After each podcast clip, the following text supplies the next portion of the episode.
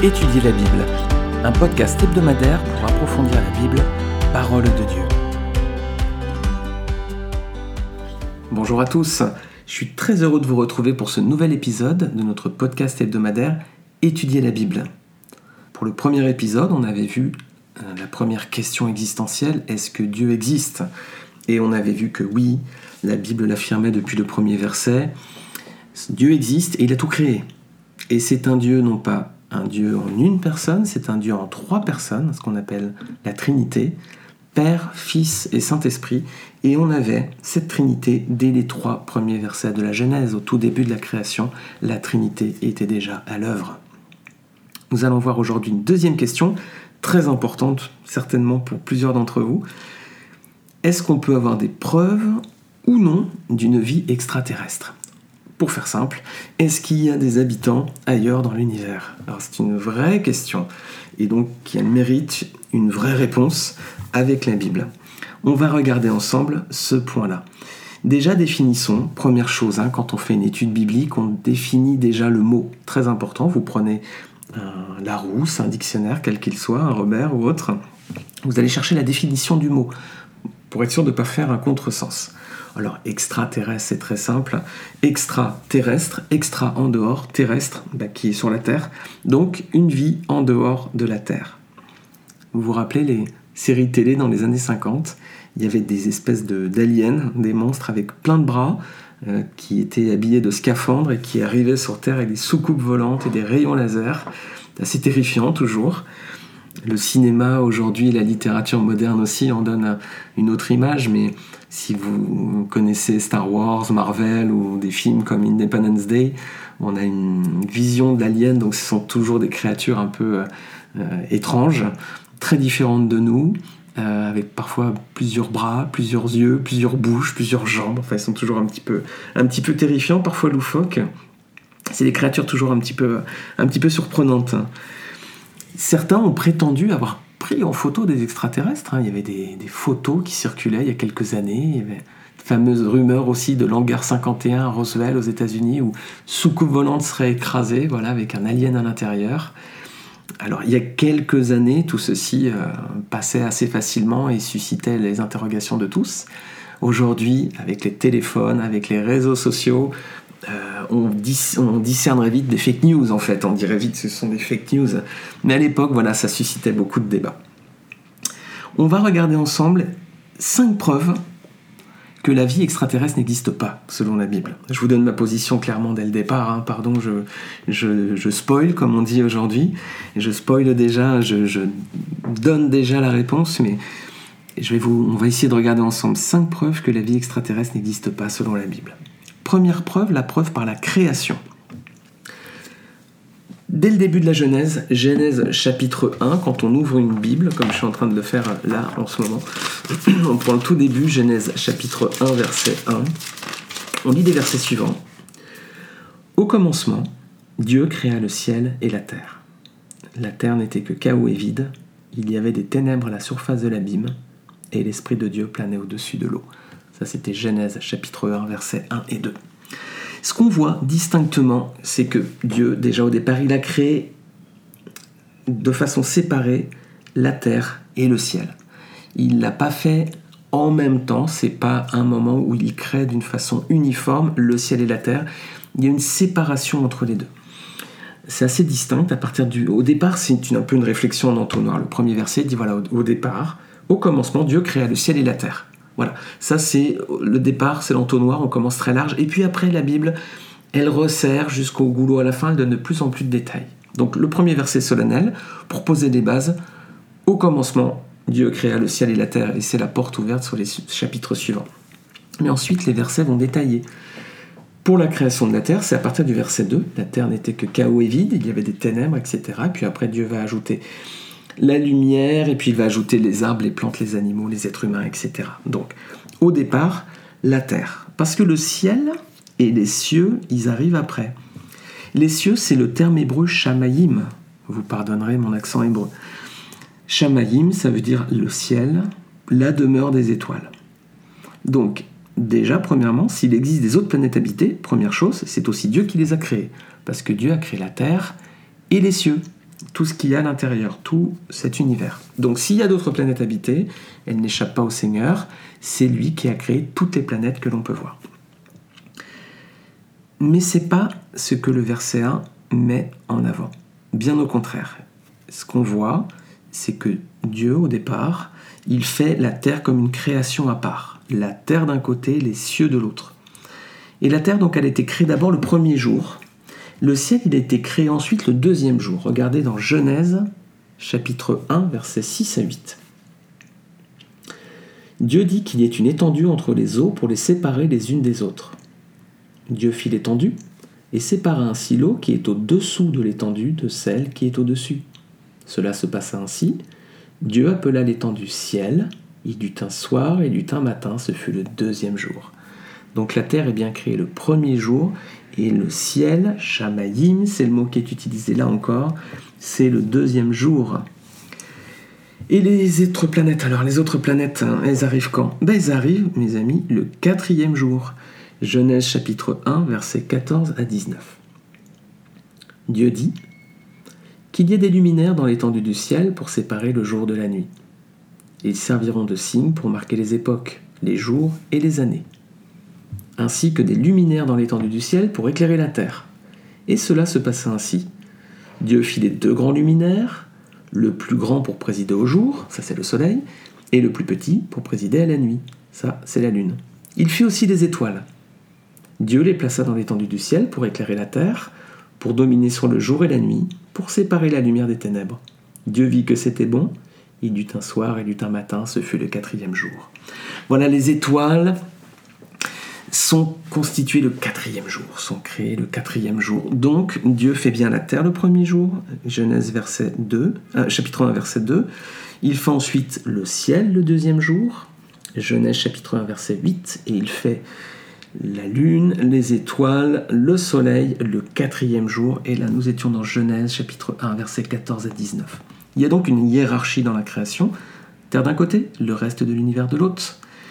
Ce qui nous montre bien que Dieu a un regard particulier pour la planète qu'il a créée pour que l'homme l'habite. Et l'homme, c'est le summum de la création de Dieu. Il lui a donné une terre magnifique, surtout au départ, pour qu'il habite. Donc il a bien fait une création spécifique. Donc c'est une première preuve, ou du moins c'est pas peut-être une preuve, mais au moins c'est un argument que les extraterrestres n'existent pas, c'est que Dieu a créé la Terre que nous habitons de façon distincte de tout le reste de la création, qui montre bien qu'il y a une séparation entre nous et le reste de l'univers. Deuxième preuve, la preuve par la créature. Est-ce que la Bible nous parle d'être extraterrestre Quand on a une question théologique, on regarde, déjà on définit le mot, on donne une définition, on a regardé la définition du mot extraterrestre, ensuite on voit qu'est-ce que la Bible dit de cela. Est-ce qu'elle parle de vie extraterrestre, tout simplement? Bien non. La Bible, nous parle de deux types de créatures, deux types d'êtres. Il y a d'un côté les êtres humains et de l'autre côté les êtres célestes. Regardez avec moi dans 1 Corinthiens chapitre 15 verset 40. 1 Corinthiens 15 verset 40. Même à partir du verset 39, on va lire.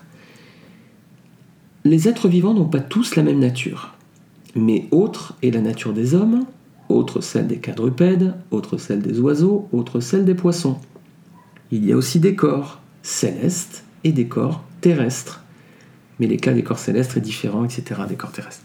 Donc ici, il y a la distinction entre des corps célestes et des corps terrestres. Les corps terrestres, c'est les êtres humains, c'est nous. Et les êtres célestes, il y a deux familles, c'est les anges et les démons. La Bible ne parle pas d'extraterrestres. Il y a les êtres humains, nous, et puis il y a les êtres, donc nous sommes les êtres terrestres, et les êtres célestes, ce sont les anges et les démons. Mais la Bible ne parle jamais de vie extraterrestre. Voilà. Donc ça, en revanche, ça peut être pour nous vraiment une preuve, une preuve par la créature, ou par les créatures. Il y a les êtres humains, les êtres célestes, mais pas d'extraterrestres. Troisième preuve, la preuve par Adam. Sur quel modèle Dieu a-t-il créé le premier homme, Adam? On va le voir dans les prochains épisodes, mais Adam, il était créé à l'image de Dieu. Et Dieu, c'est pas vraiment l'image qu'on a des martiens si on regarde Star Wars ou d'autres films de science-fiction, avec plusieurs jambes, plusieurs bras, plusieurs têtes. Petit, Forme de souris, couleur grise, c'est l'image qu'on aurait de Dieu. Non, Dieu en plus est esprit. Mais surtout, il a fait l'homme à son image. Et on voit bien aujourd'hui que lorsqu'on se regarde, on est tous constitués de la même façon. On a deux bras, deux jambes, une tête, deux yeux, une bouche, un nez, deux oreilles, etc. On est tous, même si on ne se ressemble pas, mais notre constitution est la même. Donc, si Dieu a fait l'homme à son image et que l'homme ensuite s'est dupliqué de la même façon, eh bien ça prouve bien qu'il euh, n'y aurait pas d'autres créatures dans l'univers parce qu'ils auraient été faits aussi à l'image de Dieu. Mais alors, euh, pourquoi nous on aurait deux bras, deux jambes et ils en auraient huit ou douze? Il y a quelque chose qui serait pas cohérent. En tout cas, en plus, quand on imagine les, quand on revient sur les photos qu'on a pu voir il y a quelques années qui circulaient, c'est pas rationnel. Donc, première preuve par la création, deuxième preuve par la créature, troisième preuve par Adam, l'homme en général. Adam a été fait à l'image de Dieu. Quatrième preuve, la preuve par la rédemption. Le schéma de la Genèse, le schéma de l'histoire de l'homme, il se passe en trois étapes. Création, chute, rédemption. L'homme est créé, ensuite il a péché, et ensuite Dieu a prévu une rédemption à travers le sacrifice de son Fils Jésus-Christ sur la croix pour les péchés du monde. Création, chute, rédemption. C'est l'histoire de l'homme en général, c'est notre histoire à nous, individuelle aussi un moment nous sommes nés, création, nous avons chuté, nous avons péché, et ensuite Dieu nous offre la rédemption si nous l'acceptons. Pourquoi je dis cela Parce que quelles seraient les conséquences du péché d'Adam? Péché originel, Adam et Ève pêchent, ils mangent le fruit interdit. Quelle est la conséquence? Regardez avec moi dans Romains chapitre 5, verset 12. Romains 5, verset 12. Si vous n'êtes pas familier de vos Bibles, c'est dans le Nouveau Testament, plutôt vers la fin. Vous avez les quatre évangiles, et puis ensuite vous avez un petit peu plus loin l'épître aux Romains, chapitre 5, verset 12. Regardez avec moi. C'est pourquoi, de même que par un seul homme, le péché est entré dans le monde, et par le péché la mort, de même la mort a atteint tous les hommes parce que tous ont péché. Je relis le début du verset. C'est pourquoi, de même que par un seul homme, le péché est entré dans le monde. Le monde, mes amis, le terme qui est employé ici, c'est un mot grec. Le Nouveau Testament était écrit essentiellement en grec. Le mot monde ici, c'est le mot cosmos. Ça vous parle? Ça nous parle tous, à nous qui sommes francophones. Cosmos, ça veut dire l'univers. Cosmos, en grec, c'est avec un K. On a juste mis un C à la place, c'est tout. Donc c'est l'univers. Donc de même que par le péché d'un homme, le péché est entré dans le monde, c'est-à-dire dans tout l'univers. Potentiellement, par la chute d'Adam, ça voudrait dire que s'il y avait des vies extraterrestres sur d'autres planètes, ils auraient été impactés aussi. Est-ce que Dieu serait juste? S'il condamnait des personnes qui vivaient à des millions de kilomètres sur une autre planète pour la faute qu'un homme aurait commise. De façon si lointaine est-ce que ce serait un Dieu juste, bon, un Dieu d'amour, un Dieu parfaitement saint? Non, parce qu'il y aurait quand même de l'injustice là quelque part. Quelle responsabilité aurait-il? La faute d'Adam, c'est aussi la mienne, parce que j'ai péché aussi. Mais eux, pourquoi le... S'ils avaient une création originelle pure, c'est le péché d'Adam qui souille même leur planète à eux. Ben non, il faudrait que ce soit quelqu'un de leur planète qui ait péché pour qu'il soit condamné. Mais là, selon la Bible, euh, voilà. Si on prend ce texte, le texte de la Bible, eh bien en fait, euh, le péché d'Adam, s'il avait condamné d'autres créatures, ça aurait été injuste et Dieu n'était pas à ce moment-là Dieu tel qu'il est dans sa personne. Première preuve par la création, deuxième par la créature, troisième preuve par Adam qui était créé à l'image de Dieu. Preuve par la rédemption, Dieu est juste, il n'aurait pas pu rendre coupable des personnes qui étaient sur une autre planète, ça aurait été parfaitement injuste. Dernière preuve par Jésus-Christ. Quand on a une question, les amis, quand vous avez une question théologique, biblique, quelle qu'elle soit, regardez toujours ce qu'a fait notre Seigneur et Sauveur Jésus-Christ et ce qu'il a dit. Est-ce que Christ a parlé des extraterrestres? Non. Absolument pas. Il n'en a pas parlé. Donc si lui, le maître, n'en a pas parlé, c'est que, ben voilà, tout simplement, ça n'existe pas. Et on peut regarder sa personne. Quelle forme a pris notre Seigneur lors de son incarnation? Est-ce qu'il a pris une forme extraterrestre? Est-ce qu'il est arrivé de façon différente de nous? C'est le Fils de Dieu, c'est Dieu lui-même. C'est pas un homme comme moi, c'est Dieu lui-même qui s'incarne. Mais quelle forme il a prise? La forme d'un être humain. Ma forme à moi, la forme à vous, votre forme? Il n'est pas arrivé avec euh, voilà, une taille très grande ou très petite, euh, plusieurs bras, etc. Non, il a pris la forme d'un homme, cette créature spéciale que Dieu avait créée, un être terrestre, à son image. L'homme, c'est la forme la plus aboutie de la création de Dieu. Et c'est la forme que son Fils, que Dieu a choisi pour s'incarner. Jésus était fait donc à l'image de Dieu, à l'image de l'homme. Est-ce que Jésus est arrivé en soucoupe volante quand il s'est incarné? Il s'est incarné comme un homme. Il est né d'une femme, d'une vierge, Marie, hein, qui était vierge bien sûr, qui n'est pas euh, sainte et sans défaut, sans péché comme le dit l'Église catholique. On aura peut-être l'occasion de le voir, mais euh, absolument pas. Marie confesse son péché. D'ailleurs, elle va offrir une offrande de tourterelle après la naissance de Jésus. C'était aussi euh, pour son péché. Donc Marie n'était pas sans péché. Mais c'était une femme vierge lors de sa naissance. Elle était conçue, Jésus était conçu du Saint-Esprit, et c'était sans aucun doute une personne remarquable, si Dieu l'a choisi en tout cas. Alors Jésus, lui, il est venu comment sur terre? Ben, Il s'est incarné comme un enfant, il n'est pas venu en soucoupe volante. Quand il est parti, est-ce qu'il a quitté, euh, est-ce qu'il s'est élevé dans une soucoupe volante? Non, après sa mort, Christ est ressuscité, et puis il est remonté au ciel, et il s'est élevé dans les airs. C'est l'image, euh, la Bible nous dit que euh, c'est de la même façon qu'il va revenir à la fin des temps pour venir chercher son Église, les chrétiens. C'est le retour de Christ hein, qu'annonce la Bible et que nous attendons. Jésus n'est pas venu en soucoupe volante, il n'est pas reparti en vaisseau spatial. Et tout simplement, il n'a pas parlé d'autres formes de vie. Donc je crois que d'après le récit biblique et d'après les paroles du Seigneur, nous avons tout lieu de croire qu'il n'existe aucune vie extraterrestre, c'est-à-dire en dehors de notre planète. N'hésitez pas, si vous avez des commentaires, des questions, des remarques, vous pourrez donc les laisser à la suite de ce podcast. Vous pouvez les, laisser en commentaire. Vous pouvez également partager sur les réseaux sociaux avec le hashtag étudier la Bible. N'hésitez pas à poser vos questions, à débattre. On débat entre nous. Euh, si vous voulez débattre entre vous également, répondre entre vous, n'hésitez pas. Je préfère que ce soit une communauté, qu'on échange chacun avec, euh, dans, avec bienveillance, avec la parole du Seigneur et que ce soit un débat qui soit édifiant pour tous. Et je vous dis à très bientôt pour le prochain épisode.